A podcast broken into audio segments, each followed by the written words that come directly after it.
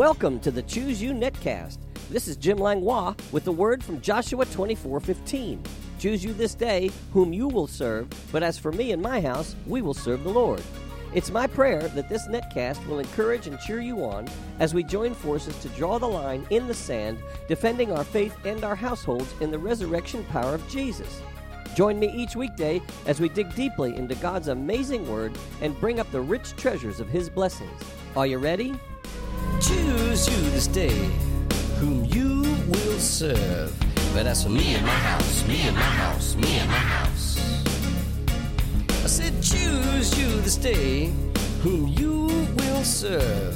But as for me and my house, me and my house, me and my house.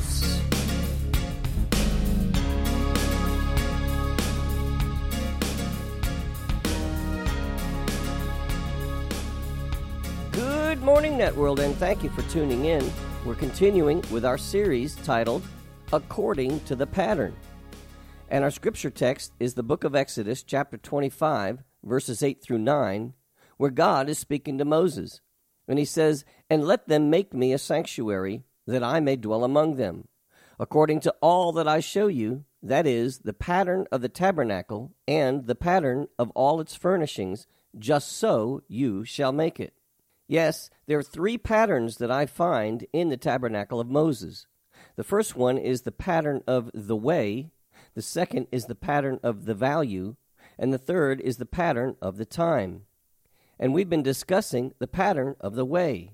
I'll give you a quick review to catch you up, and then we'll begin where we left off yesterday. The tabernacle of Moses was a 100 cubits by 50 cubits, or, if we're talking in our measurements of feet, it would be about 150 feet long and 75 feet wide. And the tabernacle was placed so that one of the short sides was facing east and the other facing west. On the east side was a gate, and it was the only way into the tabernacle. And in the pattern of the way, the gate represents the narrow gate, and the pattern of the way was the way to find God. The first stop is the gate on the east end and it represents the baptism of repentance. For godly sorrow leads to repentance, which leads to salvation. It's the first baptism in the life of a Christian. It's the baptism that brings you to Christ. Then, as we enter the gate, we enter what's called the outer court of the tabernacle, and the first item we see is the brazen altar. It's where the animals are sacrificed for the covering of sins. This brazen altar represents the sacrifice of death or the wages of sin being death. But Jesus paid the price for us, and if we receive him as our Lord, then all our sins are forgiven. This represents the baptism into the body of Christ. It's the second baptism in the life of a Christian. Once saved, we continue to head west, and we find the next piece of furniture called the brazen laver. The brazen laver was a giant solid brass bowl of water for cleansing, and it stands for the cleansing of the washing of the water of the Word. It also represents the third baptism in the life of a Christian. It's the baptism in water. Hebrews 10:22 says, "Let us draw near with a true heart and full assurance of faith, having our hearts sprinkled from an evil conscience and our bodies washed with pure water." The cleansing water is the word of God. Jesus instructed his disciples to baptize the saints in water as a ceremony of declaration of who we are in him. So we were first baptized with the baptism of repentance that brought us to him. He then paid our sins through his sacrifice by accepting his gift, and he instantly baptized us into his body, being the body of Christ, the second baptism. We became his representatives, new creatures born again, saints of God doing his work and sharing his love. And water baptism is a public display of Satan's defeat. However, even after water baptism, we must continue to travel west effectively, and that would take staying in his word and grow by the watering of the word of God. And as we head west, we come to the door of the sanctuary, which contains two rooms. The first room is the holy place, and the second room is the Holy of Holies. But in order to get in, we need to go through the door. And the door represents the fourth baptism, which is the baptism in the Holy Spirit. It's a baptism of power for service. Acts chapter 1 verse 8 in the amplified version says, "But you shall receive power, ability, efficiency and might when the Holy Spirit has come upon you, and you shall be my witnesses in Jerusalem and in all Judea and Samaria and to the ends the very bounds of the earth." This was not only the beginning of the church, but it is the baptism for service in the church. It's the fourth baptism, the baptism with the Holy Spirit and fire. You see, the first baptism brings you. That's the baptism of repentance. And the second baptism joins you. That's the baptism into the body of Christ. And the third baptism shows you. That's the baptism in water. And the fourth baptism empowers you. It's the baptism of the Holy Spirit. And Matthew chapter 3 verse 11 in the amplified version says, "I indeed baptize you in and with water because of repentance, that is because of your changing your minds for the better, heartily amending your ways with abhorrence of your past sins. But he who is coming after me is mightier than I, whose sandals I am not worthy or fit to take off or carry. He will baptize you with the Holy Spirit and with fire." The simple direction is that this power is necessary to be effective witnesses for Him. I'll say it this way in order to be fully effective and empowered for service in His kingdom, there is more than just being saved. We must also be filled, endued, clothed, and empowered. What was His commandment? Do not enter the door without being clothed or endued. Some say this is not necessary. Some say this is no longer available. However, he said, Don't go anywhere until you get it. Even Paul said, Have you heard? When the disciples in Jerusalem heard of some who did not know about it, and they immediately sent Peter and John. We find that in Acts chapter 8, verses 14 through 17.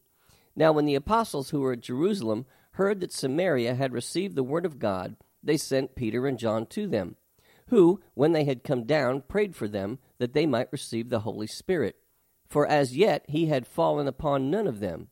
They had only been baptized in the name of the Lord Jesus. Then they laid hands on them, and they received the Holy Spirit. Have you received the fourth baptism? Have you received the baptism of the Holy Spirit? Have you been filled with the Spirit?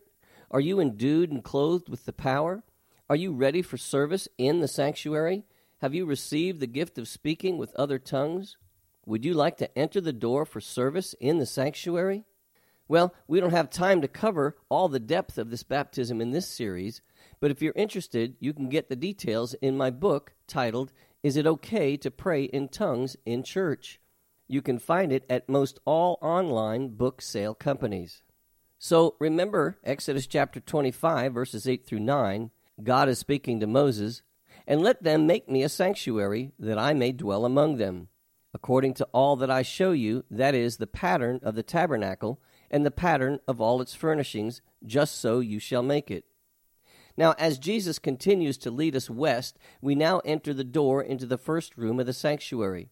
The first thing we notice is the golden candlestick on the left. It's the most obvious because it's providing light for the entire room. This candlestick is made of pure gold.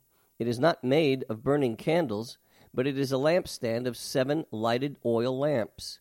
It is not candles that burn by self consumption, but lamps that burn by a continual supply of oil being poured into them.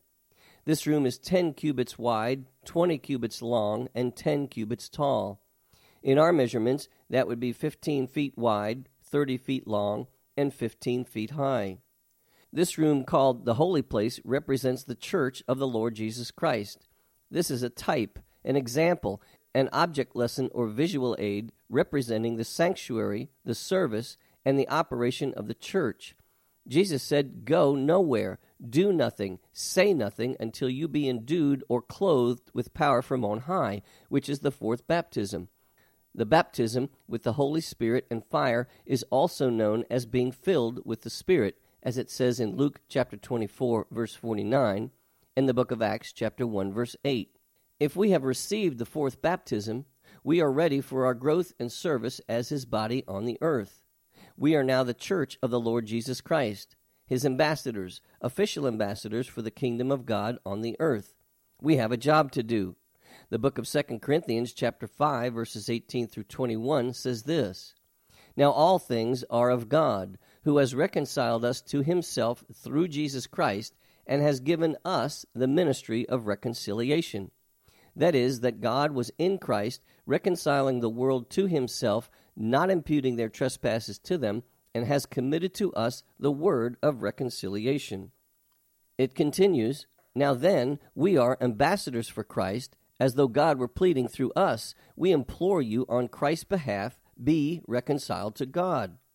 For he made him who knew no sin to be sin for us, that we might become the righteousness of God in him. But there is more, a lot more. We have so much to learn, many tools to acquire, and services to perform. The pure golden candlestick has seven lamps, and it represents the operation of the Holy Spirit, God's Spirit, on the earth. And Jesus said it would be better for him to leave.